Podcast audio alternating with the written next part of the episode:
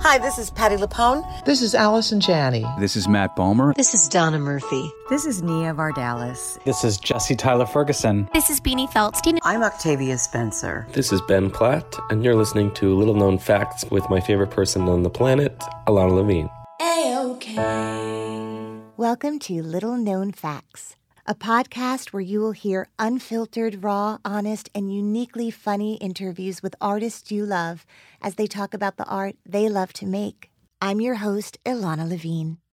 You know, some people enjoy composing their own music, chord by chord, and others are happiest when they come across that one perfect song. Work is not a lot different than that. Whether you prefer building your own workflow or using a pre made template, with Monday.com, you and the team can work in a way that's comfortable for everyone. Tap the banner to go to Monday.com and build your own amazing workflow, or find an awesome template. No judgment.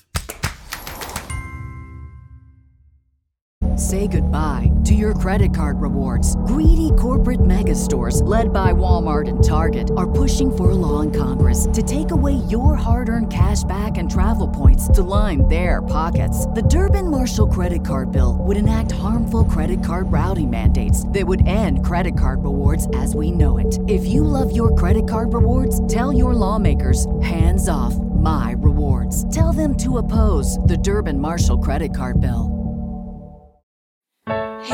Heard you needed inspiration. He's Ilana and friends with some revelations.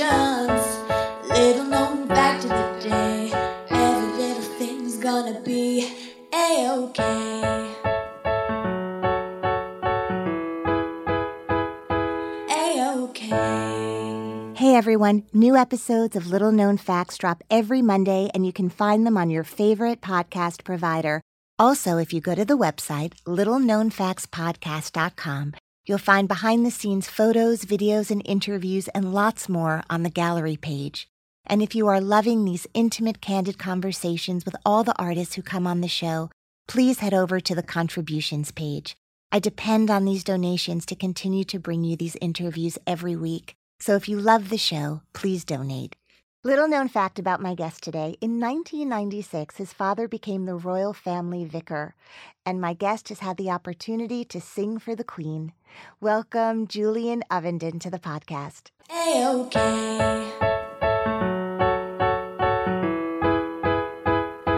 A-OK. Hey everyone, my guest today is the Screen Actors Guild award winning actor Julian Ovenden. Julian lives in England but has had an incredible career working on both sides of the pond with roles on Broadway, the West End, television, and film.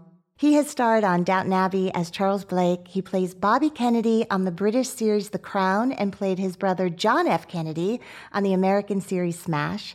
He is a recording artist with three solo albums and sings in concerts all over the world.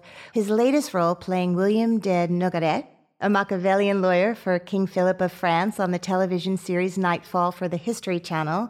Just started this week, and I got to see it last night, and he was amazing. Welcome, Julian, to the podcast. Thanks very much for having me. So many of us know about American early history from the musical Hamilton. And I learned so much about this time, you know, in 1290, about the knights. And so I was going to ask you if this was something you were familiar with, or did you learn it by researching the part?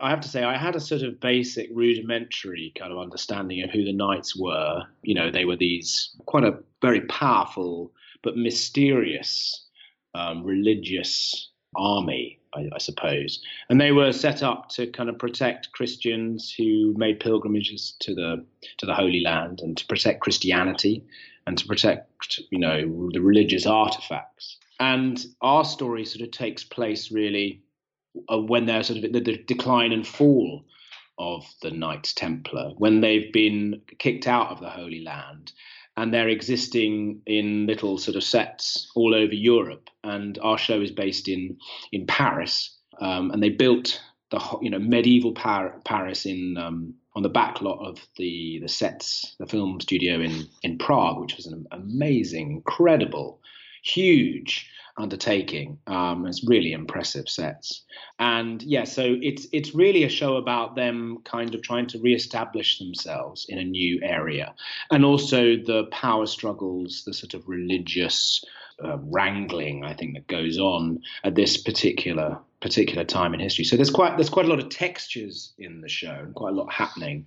How do you say your character's name? I don't want to butcher it again. William de Nogaret is how I say it. I think I think that's probably how I think that's probably how the French would pronounce it. I mean, we're not using French accents. I read a review actually yesterday or two days ago saying, why aren't they why aren't they all speaking in French accents? Well, I think it would be slightly ridiculous. If that's the case, we might just use French actors, might we not? So was William de Nogaret, was he a real person?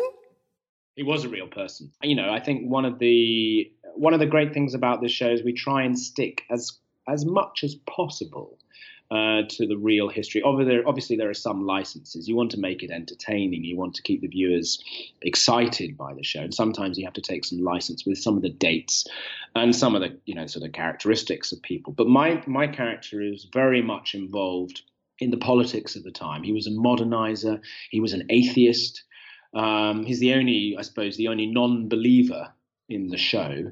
You know, the show is chock full of I suppose, religious fundamentalists who sees through all that. And uh, his parents were killed by a previous pope. Um, and he's a sort of self made man, very brilliant, clever lawyer. An advisor to the to King Philip of, of France, and so there's quite a lot written about him, which is which is which is good actually because it gave me a lot of research. Material. Did you have to audition for this part? I did. What was that like? Um, well, it was it was it was okay. I think. Well, you got a, it. I got it, yeah, which is a rare occurrence. that is so not true. Having lived with you on YouTube for the last week, watching everything you know I could get my hands on, were there multiple reads for it, or did you go in once? I think they were wondering which part I was right for, so I think I went in a couple of times. Um, but it's it's quite rare actually I mean, I don't know what conversations you have with actors nowadays about the audition process, but it's changed somewhat. It's actually quite rare to meet another human being whilst going through the you know the process. It used to be. I remember the first time I went to Los Angeles about 12 years ago, and for a pilot, I, I remember doing about seven or eight you know physical meetings to actually get the job. Nowadays, it's all done on iPhones. You, you know, I can I can be doing I can be sitting here recording a, a scene for I don't know whatever it may be, the Pokemon movie, which I'll be doing on Monday. The audition or the film?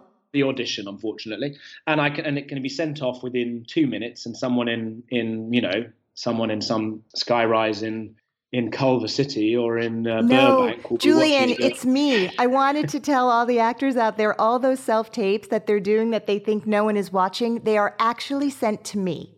And I want you to know I'm watching. Good. Did you, in fact, self tape for Knightfall or did you actually get to meet people? I met another human being. That might be why you got it.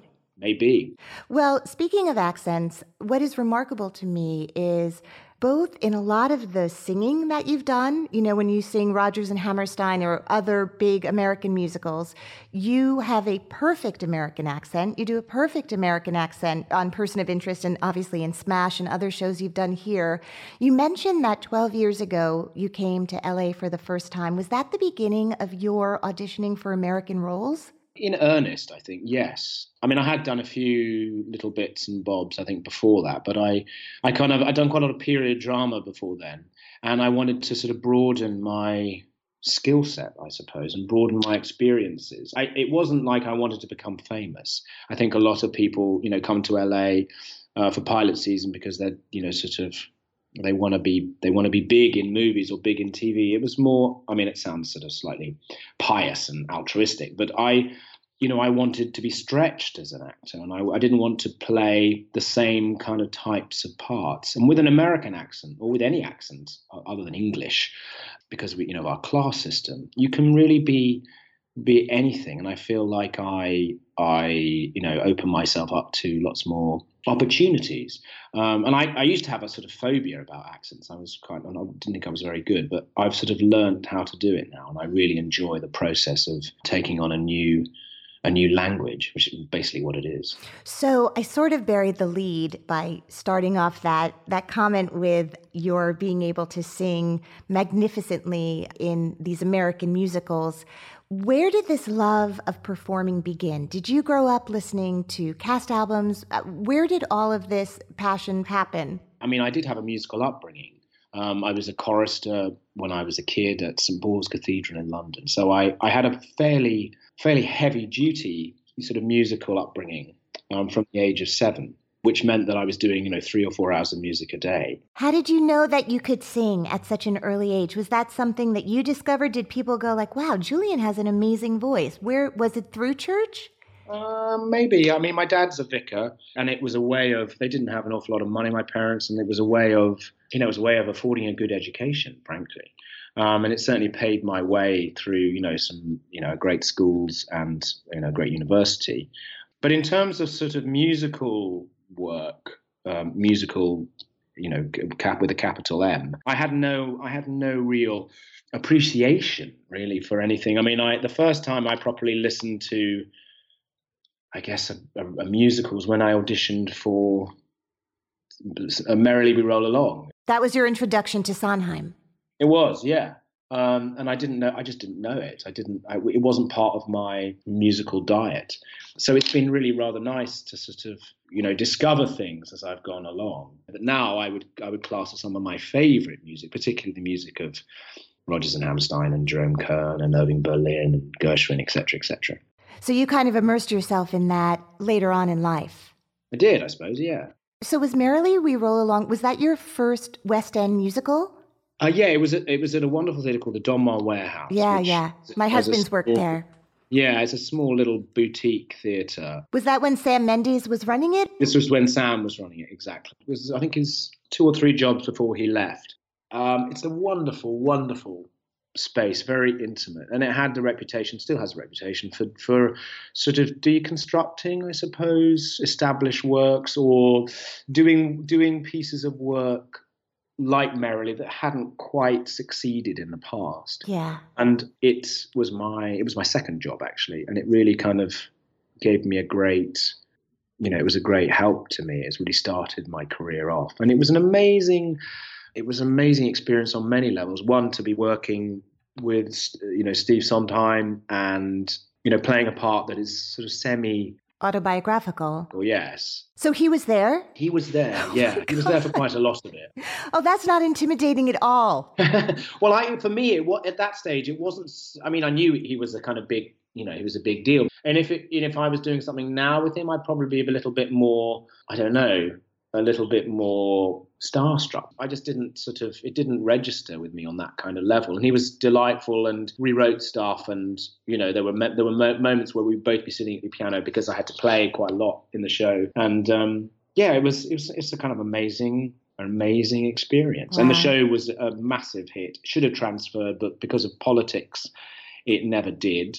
Um, because George Furth decided that he didn't he wasn't. I don't know. He didn't approve the version that we did, or uh, I don't ah. know. There because there's quite a few versions. Sure. It was going to go to Broadway, but but never but never made it, unfortunately. So that was the beginning of a career that has really been able to go back and forth between uh, musical experiences and non-musical experiences, which is a really extraordinary thing. There aren't that many actors who can kind of bounce around in that way. Do your agents ever get confused about how to direct you or what you want to do, or do you just throw everything out there and see what makes sense? You know, I'd love to have a bit more choice. I mean, I think most of us, being actors, would have a bit more choice. I'm, I'm, I've done my best to try and, you know, have a career that pays, you know, for a living, but also have having a career that is exciting as and is constantly you know challenging and i i get bored quite easily and I try very hard to kind of mix it up. I don't do musical after musical, and it's harder in England. Although you know I've spent a lot of time in America, where it's it, you can go from a musical to a film to a television show to a play.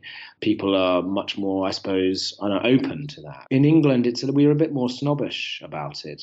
Do you mean that people get sort of pigeonholed? You do this or you do this, or they're less willing for you to to do both? Yes, and there are many people who just don't who just do musicals and you know so i am i suppose i am in the I am in the minority. I, there's not many people, I guess, who do who do what I do, and I'm proud of that. And I feel also I feel it makes me a better a better actor because I think some of the some of the stuff you have to do in musicals is really really hard. You know, in in a in a wonderful Chekhov play, you have you know have 80 pages to to you know to really uh, be very detailed and very you know very thorough about a character. On musicals sometimes you just have three lines. Right and then you burst into song you know and then you have song which obviously helps. It it's it's a different kind of discipline. You know i enjoy it all really. So you said that you grew up a chorister and i'm from teaneck new jersey and that was not a word that i grew up with. Does that mean just someone who's in a chorus Choir. Um, it means choir. a boy singer. Okay, so I'm going to use that word all the time now. So, as a chorister, when did you switch gears? And obviously, you do performances all over the world, but you are an opera trained singer with this incredible tenor voice. When did you switch gears?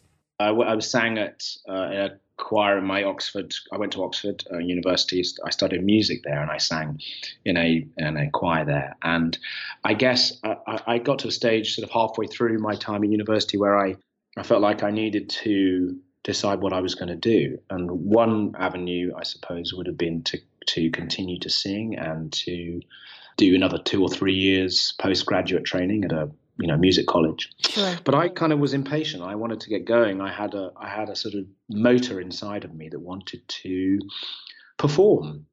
I wanted to create, um, and I didn't want to be in any more institutions.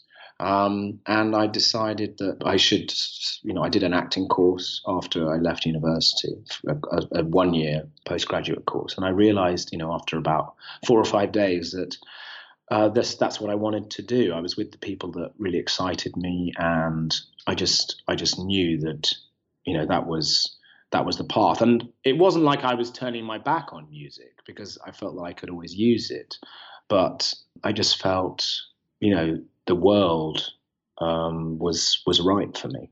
Did you have a family that was supportive of this idea? You know, most parents are quite trepidatious about their children pursuing a career in the arts. Uh, what was your family's response to that? Um, pretty good, to be honest with you. That's um, nice. I mean, now I'm a parent myself. I can sort of understand it better. Mm. if my son said, "Oh, you know, I want to be a a dancer or an actor," or I, you know, I, I mean, I mean, I'm I'm going to be I'm going to support him whatever he wants to do, whatever makes him happy. But I guess there would be a part of me, having had the experience myself, knowing that it's that it is a hard, tough road. Um, but I think if you're going to do it, you just got to go and do it. Was it tough for you, or did you sort of break through pretty quickly? Um, I think it's still tough. Yeah. Um, I mean, there are wonderful things about it. I'm very, very grateful for the work that I've had and um, the career that I've had you know, I'd be lying to, you know, if I told you that it was plain sailing the whole time. I mean, there's a lot of insecurity. Um, just trying to manage day to day life sometimes can be really tricky, and you know, you know, a lot of things, a lot of things don't go your way. There's a lot of rejection for you know for random reasons. But it's a wonderful thing. You meet wonderful people and get to travel and you know sometimes i don't have to get up in the morning which is a joy. And um, you know and work with with brilliant brilliant you know the geniuses of our day. Have you had to do other jobs along the way that weren't acting to keep this going uh, no, I, uh, luckily I haven't. No, and I'm. I guess I'm. You know, I I'm in the minority there. Mm. Um, I might do in the future. Who knows? Well, um, not if Pokemon comes your way.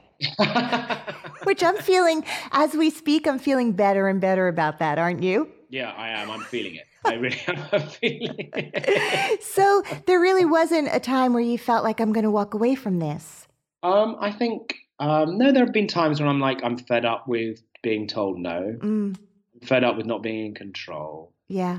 Um, you know, I'm fed up with playing this role when I should be playing that role. All the things that I think most people, you know, I think everyone, whether you're Meryl Streep to whoever it may be, there are many frustrations. There are different kinds of frustrations. You know, there's just a basic need to need to eat and you know clothe yourself sure there's that demand but there's but then it, but then you know artistically you want to be doing the best work you can and sometimes that's not possible and you have to take a job just for the money or for the exposure rather than the you know the sheer love of it So it's it's always a balancing a balancing act. But I'm grateful that I'm still here after almost 20 years. You know, still bashing away. You know, my career has been. You know, it hasn't. I've never had a job that is just sort of propelled me into stardom. It's been sort of fairly constant. You know, chipping away. Obviously, here in America, we don't have a royal family, but recently we've become obsessed all over again because one of our own is meant to marry Prince Harry, an actress no less. And so it's been very exciting here on this side of the pond.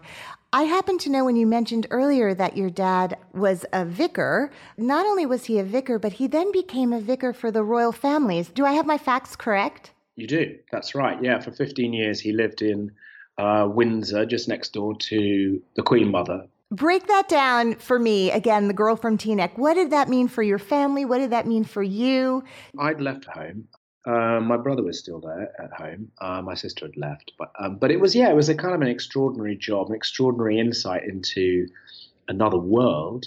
Um, and so his his job was to look after you know kind of religious affairs of the Queen and the royal family when they were in Windsor at the castle, and the Queen has a private chapel uh, in the what's called the Great Park, which is the you know the big stretch of land that you know is adjacent to the castle. Yeah. Yeah. So he got got to you know get to know them really really well. Um, he saw them you know every week at least once.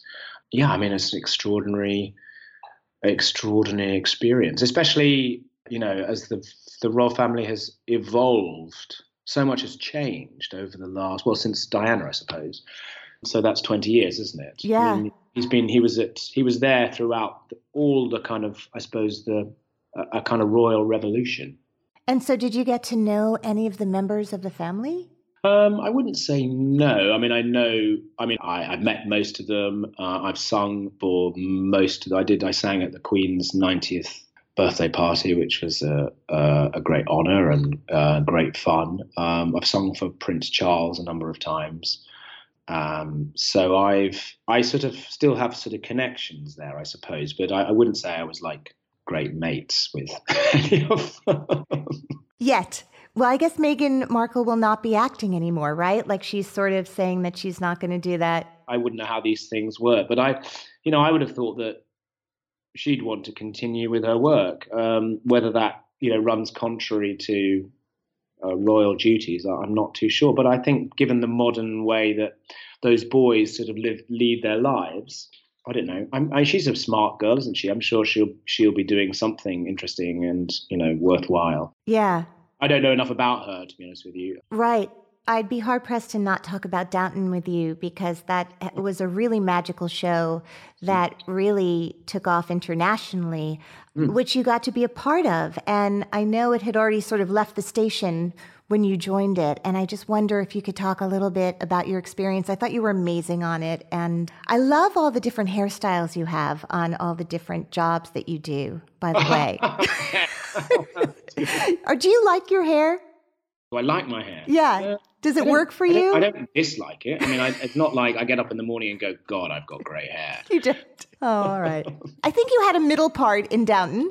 I don't know. I like changing up. I like changing my appearance. I guess that's sort of an actory kind of thing. Yeah. But I, you know, I do like, like in Knightfall, for example. I don't think many people would recognise me. If, I can't imagine anyone's going to recognise me on the street from the, from Knightfall because it is a completely different, uh, you know, look.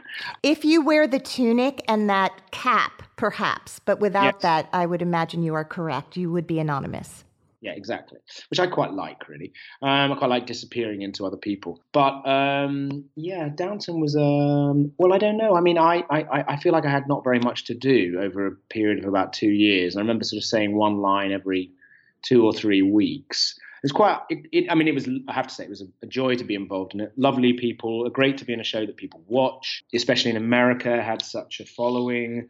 Um, you know, the sort of hysteria really that that surrounded it. It's lovely. It was a great experience in that respect. And they brought you the entire cast over for the SAG Awards, which I thought was amazing, and that you were part of the ensemble at that point has made yeah. you a Screen Actors Guild award winning actor for life. I guess so. Yeah. I mean, that's nice, isn't it? I mean, yeah. I have an I have an award somewhere in the house which is which is lovely. Mm. Uh, I don't know whether I deserve it. I mean, I, don't I, how much of that award is actually really down to me, but I'll take it. no one's asked for it back. no one, not yet. Anyway, um, no. I mean, you know, it's it's great. It's great. Um, I tried to sort of make the character as as much of a kind of a foil to Michelle as possible, and I felt like that. Um, um, you know, when I was asked whether I'd be interested in doing it, I said to, I remember having a you know discussion with Julian Fellowes about you know, my feelings were that the the, the show needed a, a, a, stronger sort of male kind of someone to stand up to her. So it was quite fun to sort of try and to kind of make to create someone, um, you know, with that in mind. And I felt, yeah, I felt. Sometimes I felt it frustrating because there are so many characters and so many storylines that are that are, you know, kind of squeezed into an hour of television. You don't get an awful lot of chance. Um, sometimes I felt frustrated I didn't get enough, you know, meat on the bone. But um, at the end of the day, you know, I'm just an actor, and I, I was very happy to be in the number one show on television. Did you know Tom Cullen before? I did not. No, I did not. So we met on that, um, and it's been lovely to be, you know, to be to be back with him on Knightfall.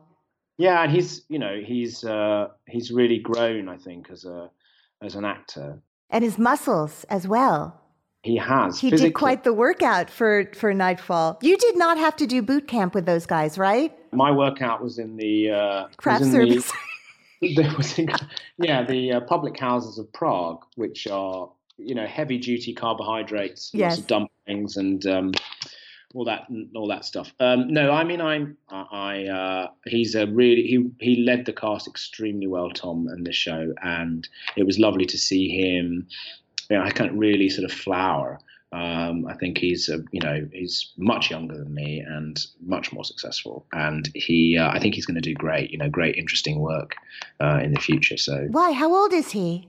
Oh, he's probably at least ten years younger than me. I really? Guess. Yeah, I know it doesn't seem it's my skin regime that keeps me looking. Yes, I thought exactly. You look like twins to me. Well, I do feel like because of Tom Cullen and because of your performance and a lot of the Knightfall ensemble of actors, there's lots of blood and gore and sort of the Game of Thrones genre that make people really happy right now. But I felt like by having you at the center, all of you incredible actors, what really comes through is the drama and the and the human need that each of these people are are experiencing. And when you said that William de Nogaret's childhood had been sort of brutal, I feel like that gives great insight into why he at times can be not the nicest guy in the world and to kind of have a humanizing aspect of it for yourself in terms of it's really not fun to play a villain who's just a villain. I mean, I never think of him as a villain. I mean, I think you're right. I think, you know, uh, there's a few kind of aims for the show. One of the big aims was to, was to, you know, it was a military show, mm-hmm. you know, mm-hmm. so there's action. And personally, I find, you know, kind of action rather dull unless the story is interesting. I'm, I'm sort of bored of CGI. I'm bored of I'm bored of superheroes. I'm right. bored of just endless people getting killed. I know. Um, it's not and, interesting. and me. when you have little kids, it's also you have a whole other perspective on that. Take a film like Dunkirk, for example, which you know there's obviously a lot of there's there's you know it was a very very brutal um, experience, but the, the way the film you know worked for me was you saw the human side of it. You saw the wonderful way that he was able to embroider um, all these sort of characters around this very, very bloody you know day of history. And and i think that knightfall over the course of 10 episodes even though there is quite a lot of claret you know spurting around yeah. there's a lot of human really good you know uh, well worked you know, investigated human drama that i think um, sort of deepens as you get to know the characters and as the show you know continues. And i i think that it's it gets better and better as it goes along. Oh that's really exciting. So one thing i ask all of my guests is if they can think of what is now maybe in retrospect humorous but at the time was one of the hardest audition scenarios they'd ever been in. Maybe it even borders on humiliating, but it's mm. funny now. Does something come to mind of an audition story that would make people out there feel less alone by hearing Julian's uh, version of a really haywire experience in an audition room? Oh God, I've got about thirty. I mean, I've got I've got hundreds. I, the first audition I did in America, yeah, it was for Bryan Singer. It was for uh, the pilot of House. Do you remember House? Yes, of course and I did. I start. I was. I was terrified. We were in uh, Sony or I can't remember one of those big studios or Fox, something like that. And he um, and I started the, the thing, and he fell asleep. no, he did not. He actually fell asleep. So what happens when someone had to the casting had to wake him up? okay. There was another another one where I was doing it was some comedy audition which was really going really badly, and I I was I was sitting on a sofa in an office somewhere, and I leant and it was terrible. It was really awful, and I was really struggling to try and make anyone laugh. And I leant back onto the wall, and somehow I I, I don't know my head hit the wall quite hard, and it dislodged a uh, a large clock that was hanging above me, and the clock fell right onto my lap. Uh-huh. so there I was holding this clock, not really knowing what. Oh, it's just a disaster. and that job, my friends. Yeah, yeah. Was, is when not, that was for Pokemon. I mean, I could I could bore you for hours on on things that have happened, but um, but those two that sort of stick stick in my mind for now anyway. And don't you just find it remarkable that you got up the next day and decided to do it again? Like there's something. there's something. No, I know that's true, but you do. I mean, you know, um, it is a strange.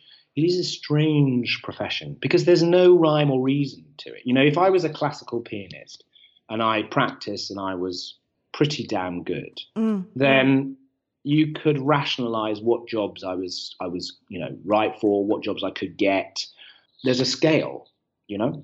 But for acting, there are thousands of actors out there who are making a lot of money who are rubbish. Yeah. Do you want to name some of them? No, I would never even name. no, but you know what I mean. And there are totally. a lot of actors, one wonderful, wonderful, wonderful actors who can't get a look in, and that's just the nature. Some people just there's luck. There's a lot of luck involved, or there's a look involved, or there's a, a zeitgeist involved that you know you're in the right place at the right time, and suddenly you're very, very successful. Um, and and it's something you can you know give up for a while and then come back to.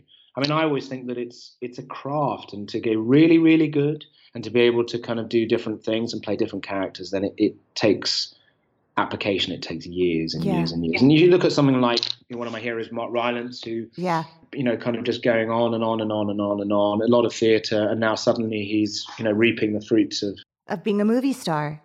Yeah, which is great. Good for him because he's so wonderful. Amazing actor. Well, I just have to say, as someone who really has spent an extraordinary amount of time researching your work and watching your work and having having known it before I even knew I was going to have the privilege of interviewing you. I mean, you've kind of been on all of my my guilty pleasures, so I thank you. I thank you for that. But I just want to say that you are one of the most gifted, talented artists working right now.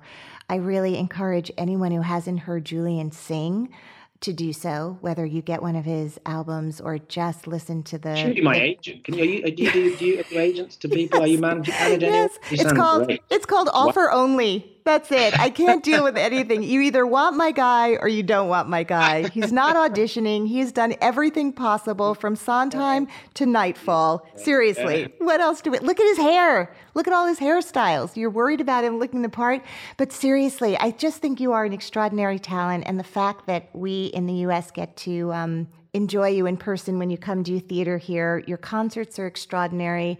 Your ability to sing, you know, a, a song from Carousel makes me weep. And um, I'm just so happy that I got this time with you. And you really bring such integrity and incredible nuance and depth to every role you play uh, in every genre. It's really extraordinary. So I, I consider myself lucky to have had this time with you today. And I hope, you know, we have a mutual friend in Kelli O'Hara, and I know that there's oh. some potential singing the two of you are going to do together shortly. Well, there was a chance of doing a musical maybe together at yeah. one stage. Yeah. It, never, it didn't work out in the end. But um, uh, yeah, well, I think we're going to do a concert in uh, At Lincoln Center, right?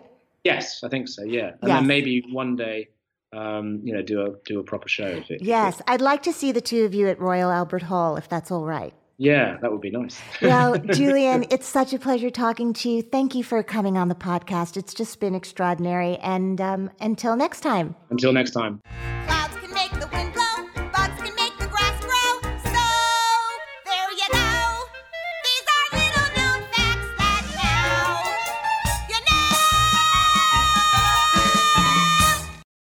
You want more information about my guests, go to the website littleknownfactspodcast.com. I also wanted to tell you that there is now a new addition to the website. It is a button that says contributions. This podcast is a true labor of love, and I really, really want to keep doing it for a long time. So if you like listening as much as I love to do it, please feel free to contribute. It would mean the world to me. Also, on Twitter, you can find me at Ilana Levine. Instagram is Little Known Facts Podcast, and on Facebook, Little Known Facts Podcast. You can also feel free to rate and review the show on the iTunes show page.